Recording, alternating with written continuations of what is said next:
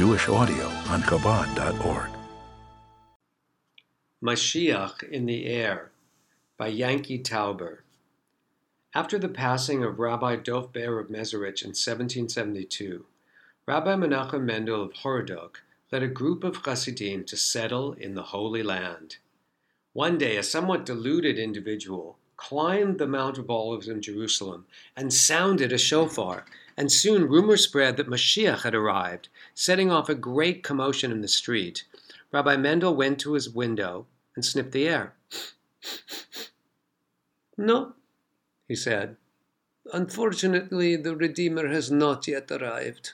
On that day, the world shall be filled with the knowledge of God as the waters cover the sea, and all flesh will perceive the reality of the Creator. I do not sense the divine truth that will permeate the world in the area of Mashiach has come.